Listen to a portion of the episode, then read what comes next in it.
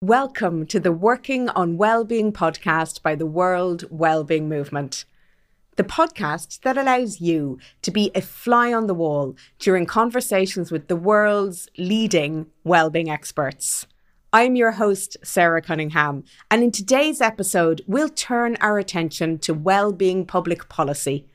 And we'll hear from one of the world's leading experts about why the well-being of people should be the ultimate goal of governments across the world.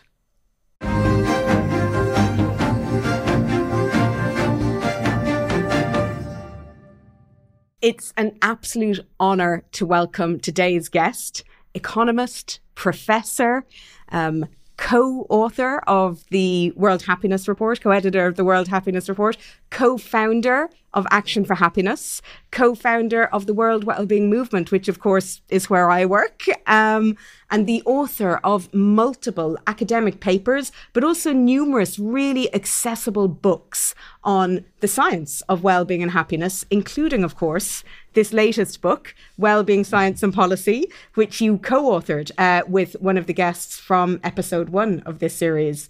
So, Professor Lord Richard Layard, you are so welcome. Well, lovely to be here. Well, look, I think a brilliant place to start would be with the basic premise of this book. And I'm going to read a very short extract. You say that the overarching goal for a society should be the well-being of people.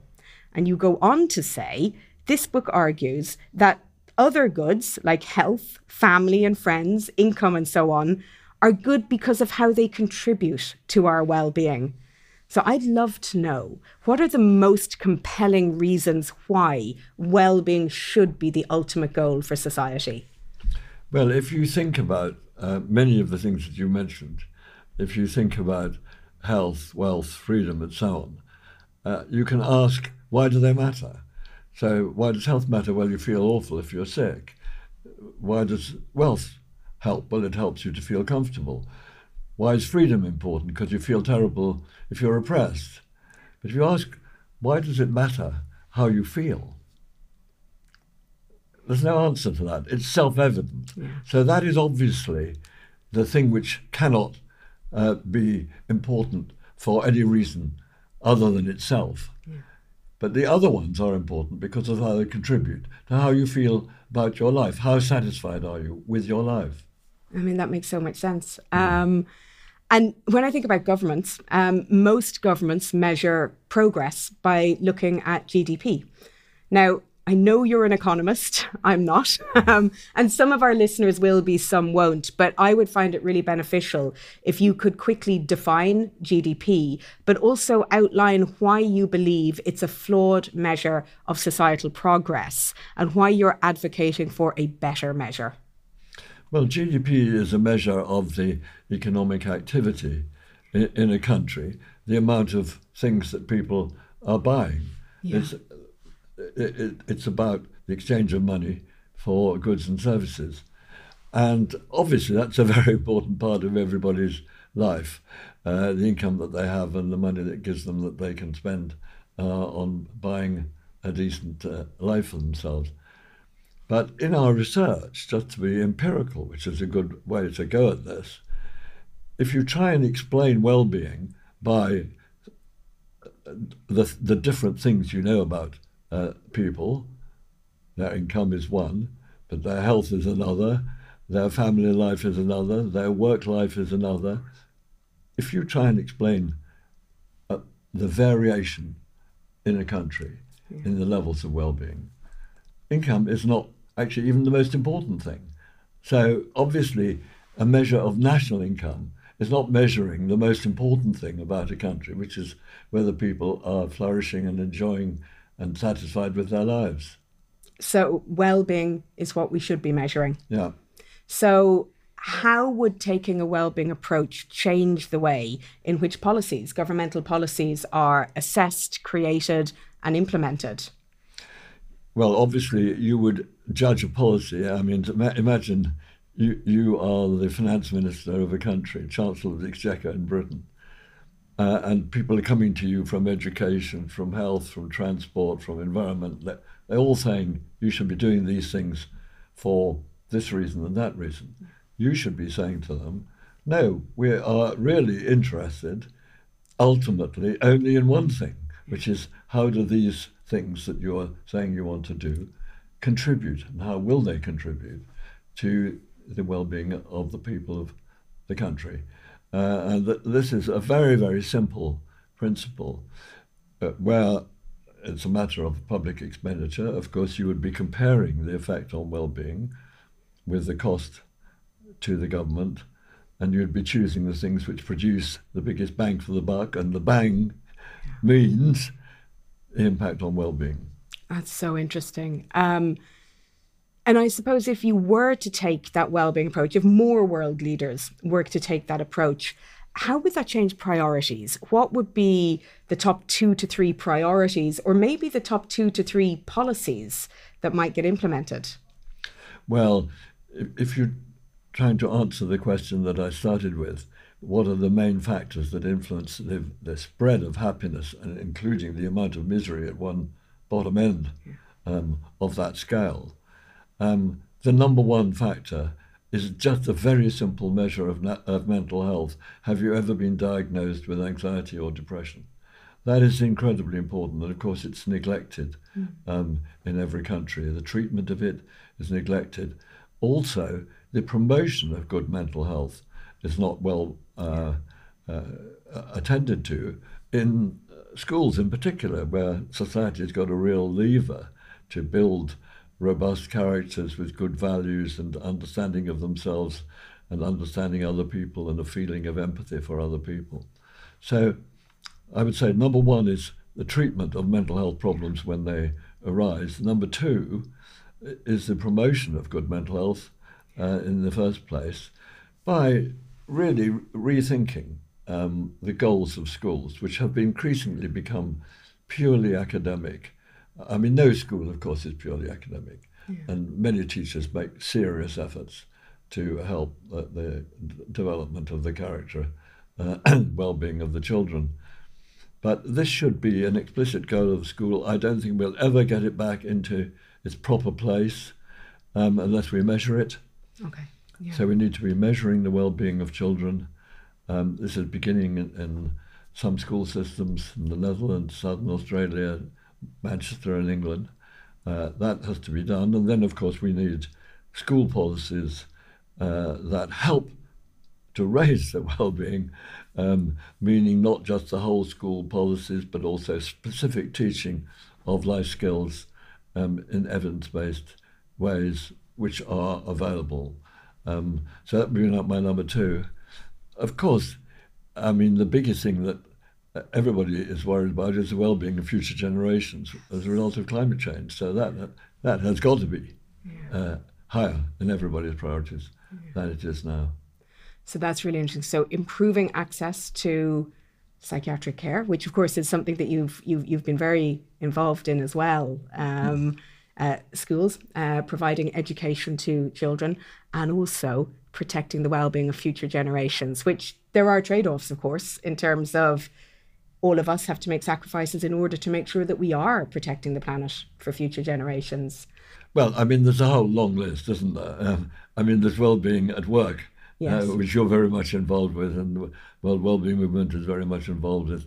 There's well-being in society. Loneliness is a massive problem, and there's a lot that society can do, build up community services, meeting places, old people centres, children's centres, to integrate society and avoid that terrible problem of loneliness. We could go on through a list, but I just gave you those three. I mean, it's a wonderful list. And actually, you're wearing 2 badges at the moment. Oh, right. One is the World Wellbeing Movement badge. The other badge is Action for Happiness. Could you tell us a little bit about the great work that you're doing with Action for Happiness? Yes, but I wonder if we shouldn't backtrack a second. I mean, the great idea that is behind everything we're talking about is that we judge a society by the well-being of the people. Therefore, that should be the objective of every organisation in the society, but also of every individual in society. And this was the great Enlightenment idea in the 18th century that has inspired so many people and has the power to inspire. So when we come to the individuals, That is why we founded this Action for Happiness movement 10 years ago. So the members pledge that they will lead their lives to produce the most happiness that they can in the world and the least amount of unhappiness. And I think this is an inspiring ideal. I think it would fill much of the void of values and purpose that's been created in the secular world where religious belief is no longer convincing to so many people in the population. We really need a secular ethic. The Dalai Lama talks about this a lot, and I like what he says. So this is the movement of people who make that pledge. But of course, they need to be supported in doing it. They need to understand how to manage their own inner life. They need to understand how other people work, how to help other people, and to have that motivation and capacity to help other people. So Action for Happiness is a movement that provides courses in all of that, but in the end, it provides groups of people who meet together regularly to support each other and be uplifted and inspired, and to regain their perspective, which you have to do over and over again in life, don't you? Just remember what the most important things are and feel inspired and, in a way, relieved by the fact that there are many things that are more important than the things you worry about from day to day. Gosh, it's so true. And, you know, you've done so much good in the world through founding Action for Happiness and, of course, the World Wellbeing Movement. But I want to talk more about the individual, because we've talked a lot about governments and we will go back there. But for each and every one of us, for all of our listeners, what can all of us do to contribute to creating a happier world for everyone? Well, I think it's we have to say, you know, the law of comparative advantage applies, meaning that each person has got something different at which they are most adept. Yeah. So you've got to find, if we're thinking about a person's work, for example, you've got to find something which you're good at, but which also you enjoy, which gives you satisfaction. That's it's not going to work unless it's the combination of those two things. Similarly, in the community, people have different talents. I think volunteering is an important thing for many people, but it's not something everybody has to do, and particularly if they're doing a lot of outgoing work as part of their paid work. Their private life can be a bit more private. So I think that we should all think about, you know, what kind of contribution we can make, and this is something people should be thinking about, certainly from their teens. Yeah. What kind of contribution am I going to be able to make? Yeah. And it's different for everybody. And as I say, it's partly through your work, it's partly through your friendships, it's partly through the community, and of course, above all, it's in your private life, leading a good private life, loving and being loved. Yeah, we actually had on a previous episode Dr. Kelly Harding, who I think you know, and she gave some really compelling insights into how kindness and social connections can improve both our mental health and well-being as the giver, but also obviously the mental health and physical health of the person for whom you are doing a kind act for. Yeah, it's amazing that. It really is. And I know there's a huge amount of research as well, isn't there, about volunteering, about the well-being benefits of volunteering. There is. Yeah. So one of the things which many listeners might want to do, having heard you talk about why well-being should be the ultimate goal of governments across the world, of course, is they might want to say, well, how can I help make that happen? What can I do to catalyze governments to really take this seriously? And I believe that you have a manifesto and a petition that people can sign. Do you want to tell us a bit about that? I would love to. So this was something which we launched at the World Happiness Summit, you were there, on March the 20th, which is International Day of Happiness. And It's a manifesto calling on everybody and every organisation to make well-being its overarching objective. And then we go through the different groups. So there's the government, obviously. We want that to be the overarching objective of government. There's business organisations. So obviously they have to make a profit. They can't flourish and grow without a profit. But their raison d'etre cannot only be that, can it? Absolutely. I mean, their raison d'etre is that they're creating well-being for their customers, for their workers in particular, and to some extent for their suppliers. And it's a great moment that we now have when the US Business Roundtable has signed up to this stakeholder view of business. So business, I don't think they quite use the word well-being, but the justification for business is its contribution to the well-being of society. Schools also, of course, exist, as we were saying earlier, to promote the well-being of not only their own children, actually, but the people their own children will interact with later in life. That's what a school is about. Yeah. And then we have the individual. So this is the manifesto. The slogan is put well-being first. And everybody at this Como event, including yourself, signed up to this manifesto. More and more people are signing it now, and we're going to build up to an event next World Happiness Day when we publicly present this this manifesto and its signatories. Please go to the World Wellbeing Movement website, and you'll find direct links there. But we want hundreds of thousands of people to be signing these manifestos. Absolutely. Thank you so much, Richard. And I couldn't agree more, needless to say. So do please, if you're listening, go to worldwellbeingmovement.org and you'll find all of the details of these, and please sign them. And for those watching on YouTube, we're actually going to very cleverly get our, just below here, get our URL appearing up on screen. So you've talked about, obviously the ultimate aim of this manifesto is for governments to have well-being as their ultimate goal. Of the countries who have done that, so of the countries who have taken a well-being approach, which are the best examples? Well, New Zealand sort of set the world ablaze a bit in 2019 with its first well-being budget. And I think it was an important moment.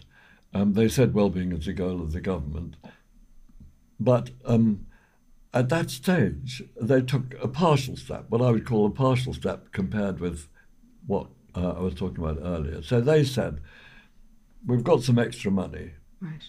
Let's spend that on well-being. And so they identified some really obvious things, low-hanging fruit, as we say, mental health, child well-being, Maori well-being, climate change, and a couple of others. And that's what they spent the extra money on. They are also part of a group of 5 countries, which includes Finland, Iceland, and Scotland and Wales, which are only partly countries, in the Wellbeing Economy Government Alliance. It's a bit of a mouthful, we go. And they are making well-being their objective and discussing the kinds of ways in which they might move towards it. But I think it's important to start by thinking what would be the ideal situation. Yeah. And the ideal situation is one in which all government policy, not just a few new things we could do, but all government policy is looked at through the lens of well-being. And that's really what we're campaigning for, and what the World Wellbeing Movement is campaigning for. Which kind of brings me to the next question, because it sounds to me like there is a science behind how governments might measure well-being and the well-being impact of their policies. And of course, your book is called Wellbeing, Science and Policy. But some people would say that well-being is not a science. What would you say to anybody who says that well-being is not a science? Well, of course, a science involves measurement. Yes. And the breakthrough was when psychologists found that they could measure the well-being of people in a convincing way. So the most common question is, overall, how satisfied are you with your life these days?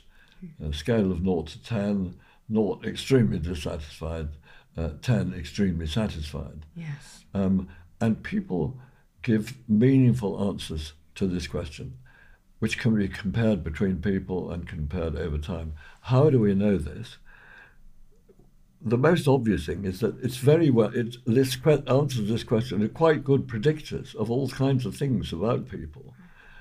For example, the answer to a question like that is one of the best predictors of whether you'll be alive in 10 years' time. It's about as good a predictor as a full battery of medical tests. So it's got information content. Wow. It's not a random answer that people are giving. Also, good predictors of whether you'll quit your job, whether you'll quit your marriage. Quite a good predictor of how productive you will be, including from day to day, varying with your well-being on the day.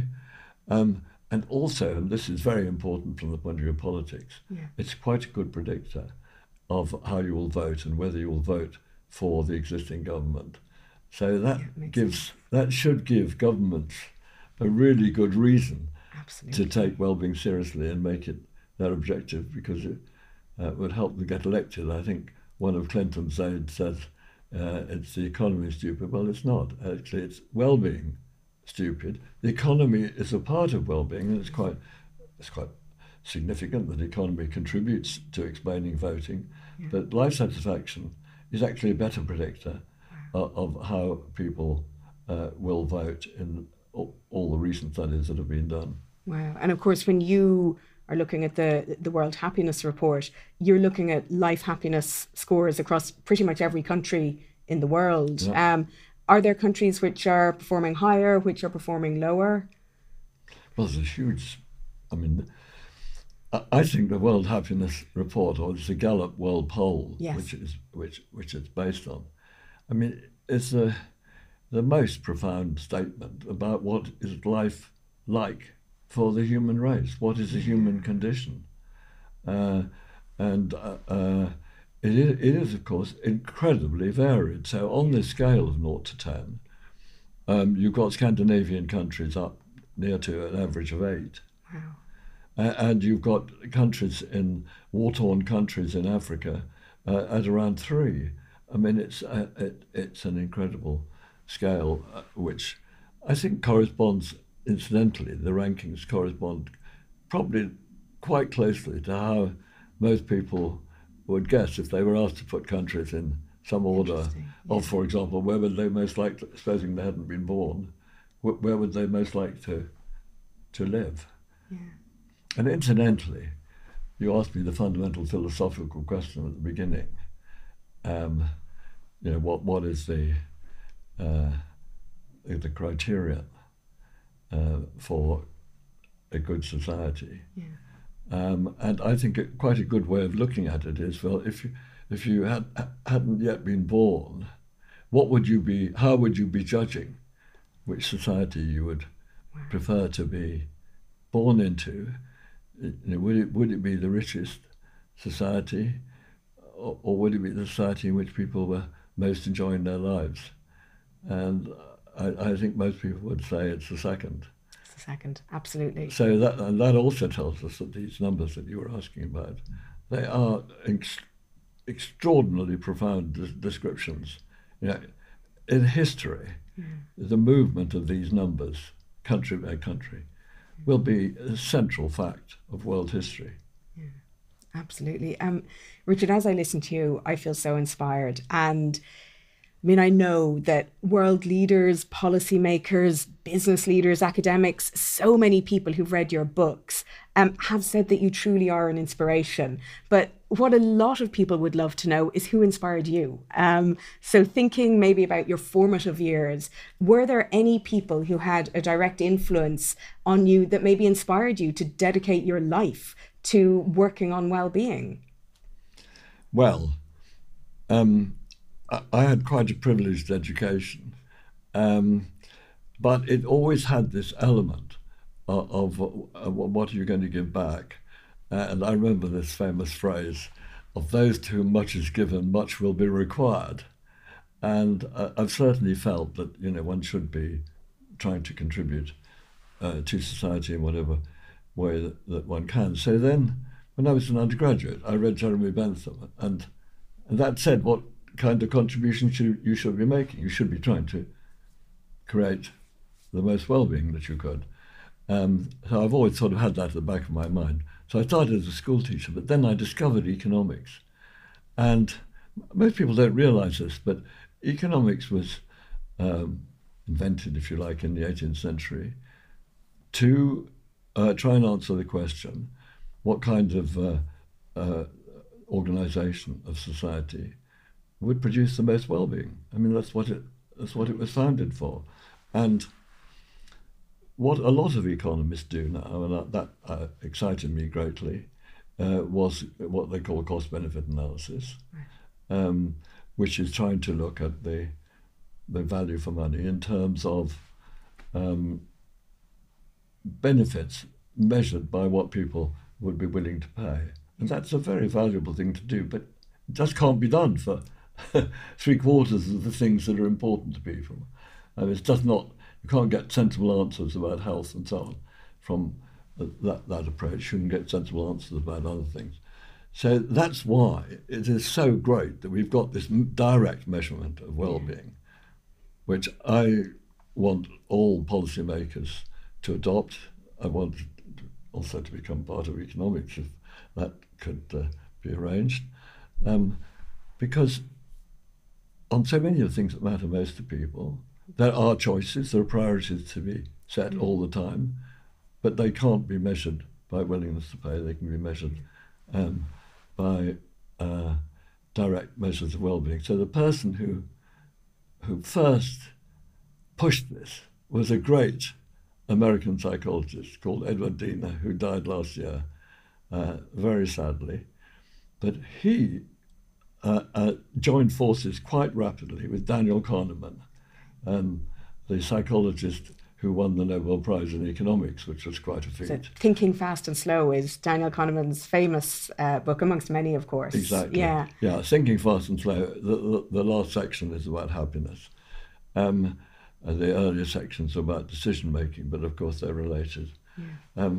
He influenced me greatly and persuaded me that these measurements had information content and that we really could use them to make the world a better place. Okay, so it seems like throughout your journey, you've either read the works of philosophers, economists, psychologists. You mentioned Jeremy Bentham, you mentioned Daniel Kahneman. So these are the people who had a great influence on you in terms of your life's work. Now, few people on this planet know as much about the science of well-being and happiness as you do. But what I'm really interested in is, out of all of the techniques that you've come across during your years of research, are there one or two techniques that you apply yourself in your everyday life to improve your own well-being and happiness? Well, yeah, I mean, I've got to know many of these wonderful people, you know, like the Buddhist monk Matthieu Ricard. I got to know the Dalai Lama somewhat. Got to know Martin Seligman, from whom I learned a lot about positive psychology and so on. So, I mean, I do have that series of techniques, some of which I think is you know, like a mantra. You shouldn't be talking to other people about. I mean, I went to Bhutan twice and met what they call a High Lama, and I asked him, do you have a method for just automatically raising your spirits? Yes, yeah. They taught me one, so I have a method. So can you share the method with our listeners? No, you can't really. It's not a lot, but I think everybody should find some method. I mean, obviously the key, perhaps the most important lesson in positive psychology is gratitude, which means essentially focusing on all the positive features of your life, and not denying or suppressing, but just letting the negative ones sit there without attracting so much attention as they so easily do. I mean, as we know, we grew up in the savannah and we were in danger of being eaten, and therefore we're sort of naturally anxious all the time. I mean, we don't need to do that now, and we don't need to focus on the negative. We've got positive things that we can focus on and get on with. So I think that's been very important. I think mindfulness, I've learned as a sort of method of calming yourself, restoring perspective, appreciating whatever you choose to focus on. There are lots of, everybody will have their own method, to be perfectly honest. But I think it's wonderful advice. And, Richard, you know me, and I've been honest and open about the fact that I have a history of generalized anxiety disorder myself. And anxiety is something that is with you for life. You learn to cope with it and you learn to live with it. And I do every day. I do at the start of every day and at the end of every day, I say the three things that I'm grateful for. Right. And it becomes a really enjoyable exercise, actually. I do it with my husband as well. At the end of every day, the two of us have a quick chat. What are the three things that we're grateful for today? And sometimes they're silly things, and sometimes they're really deep, meaningful things. But I definitely think for me, it helps ground me in the present and keep some of those negative thoughts at bay and remind me actually of all the great things that I am grateful for.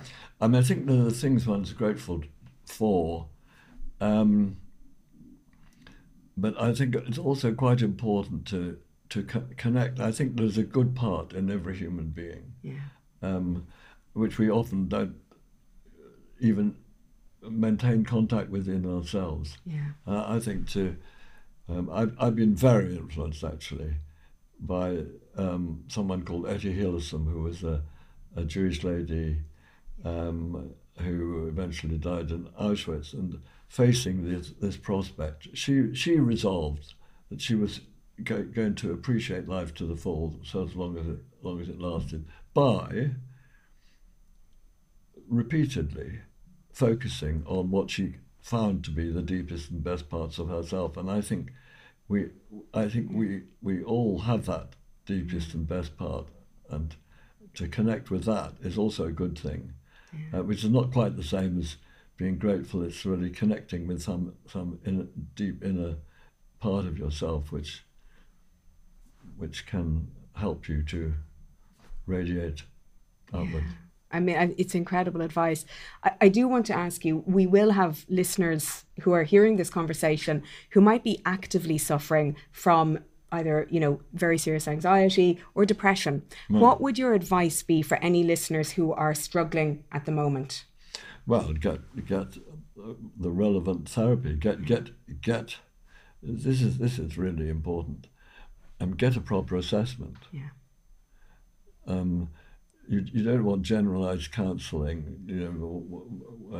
You want to find out someone who is competent to assess what is your central problem. If people have multiple problems, of course, because one problem generates another. But the thing to focus on, if you want help, is to identify the central problem, and then get the relevant evidence-based psychological therapy for it. In Britain, we have this, what's now called NHS talking therapies for anxiety and depression, which is on the NHS. Of course, there's also employee assistance. Many people will have through their employer. Different countries have different systems, but I would strongly recommend that assessment.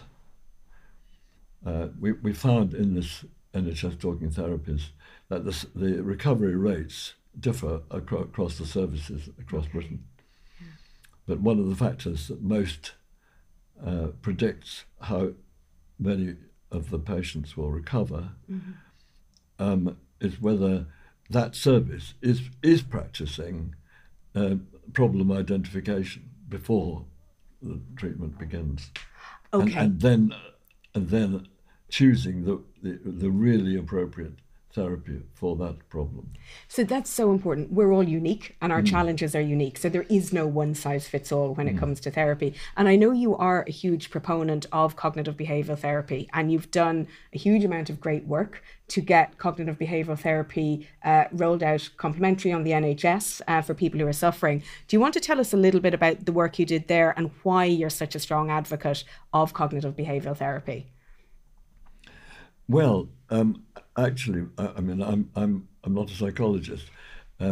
So the situation in Britain, when I got interested in this, was that we have a wonderful official body called National Institute of Clinical Excellence that recommends, or even specifies actually, what therapies should be provided for what problems, including cancer and so on. Within the National Health Service, they were, for most physical problems, their guidelines were being applied. Mm-hmm. And for all mental health problems, they were not being applied. Most mental health problems, they were not being applied. So, I mean, it seemed to me an outrage. And I still think that there is shocking discrimination in every healthcare system, in every health insurance system, against mental health people relative to people with physical health problems. So since I had a political connection, I was in a position to say this is outrageous and we've got to get a service going. And then the question is what the service should be.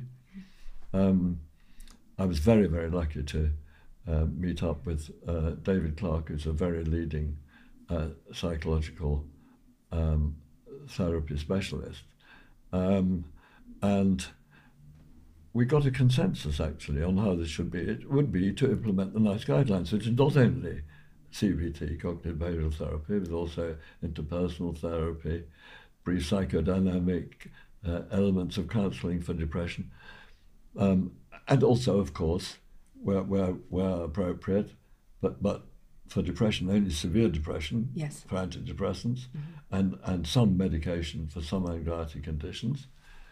But to have this done on an evidence-based basis, provided in services for which people have been trained and are then using the technique for which they have been trained. And we made a big thing about monitoring the progress of the patients session by session, so that we knew what was being achieved. And this, of course, has led to much greater credibility for the service and political support than would have been the case otherwise. And it has now been copied in 5 other countries. Wow. So, I think that can hopefully contribute to the well-being of the world.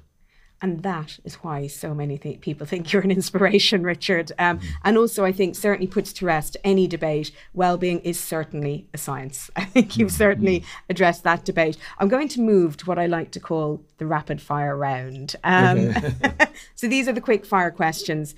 If you had a time machine, I always ask this question, by the way, because Back to the Future 2 is one of my favorite movies. If you had a time machine and you could instantly travel to 30 years in the future, what is the change that you would like to see?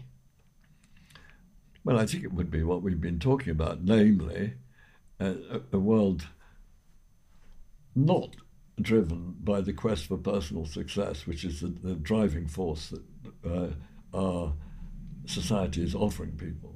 That's what you should be striving for, but driven by people wanting to contribute to the betterment of others. Yeah. So a serious move from excessive interpersonal competition. Competition between organisations good, but between individuals not so good. Move from that to cooperation as a sort of fundamental driver of what how people want to spend their lives. Amazing. What's the best advice that you've ever received? Well, I actually think to marry my wife. Oh, Molly, is that right? Oh, what do you wish you'd learned sooner? Well, I think that many things, I wish I'd learned, but I think I wish I had learned the practice which Matthieu Ricard advocates is unconditional benevolence. I think that's a very, very important attribute that we should try to cultivate. Can you define unconditional benevolence? What you want is for the other person, whoever they are, to flourish. That's what you want. Including to a degree the person with whom you may have some degree of tension. And I don't think I was brought up to think like that. I don't think I was brought up actually to think enough about how other people feel. Yeah. Maybe not even enough to think about how I feel, but of course everybody feels, so that tends to take its place. But certainly how other people feel. But yet you raise two good points. How we feel, actually for far too long, there has been a stigma around mental health. So even when we're suffering, we feel we have to suppress it. And how other people feel, leading with empathy. And as you say, unconditional benevolence, it's such a great, great philosophy. So I want to ask my final question. For every listener, if there's one thing that you'd like them to do after listening to this podcast, what is it? Well, I would like them to become part of this movement, to be perfectly honest, yeah. and to think of it as something which really can produce a better life for people on this planet. So, please join Action for Happiness. Please support the World Wellbeing Movement. Please, wherever you are,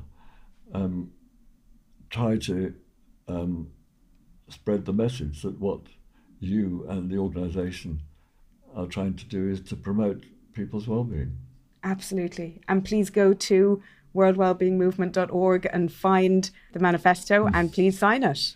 Lord Richard Layard, it has been such an honour to interview you today, and thank you so much for joining us. Well, enjoyed the conversation, and I hope maybe we'll inspire a few people. Hopefully so. Thank you so much.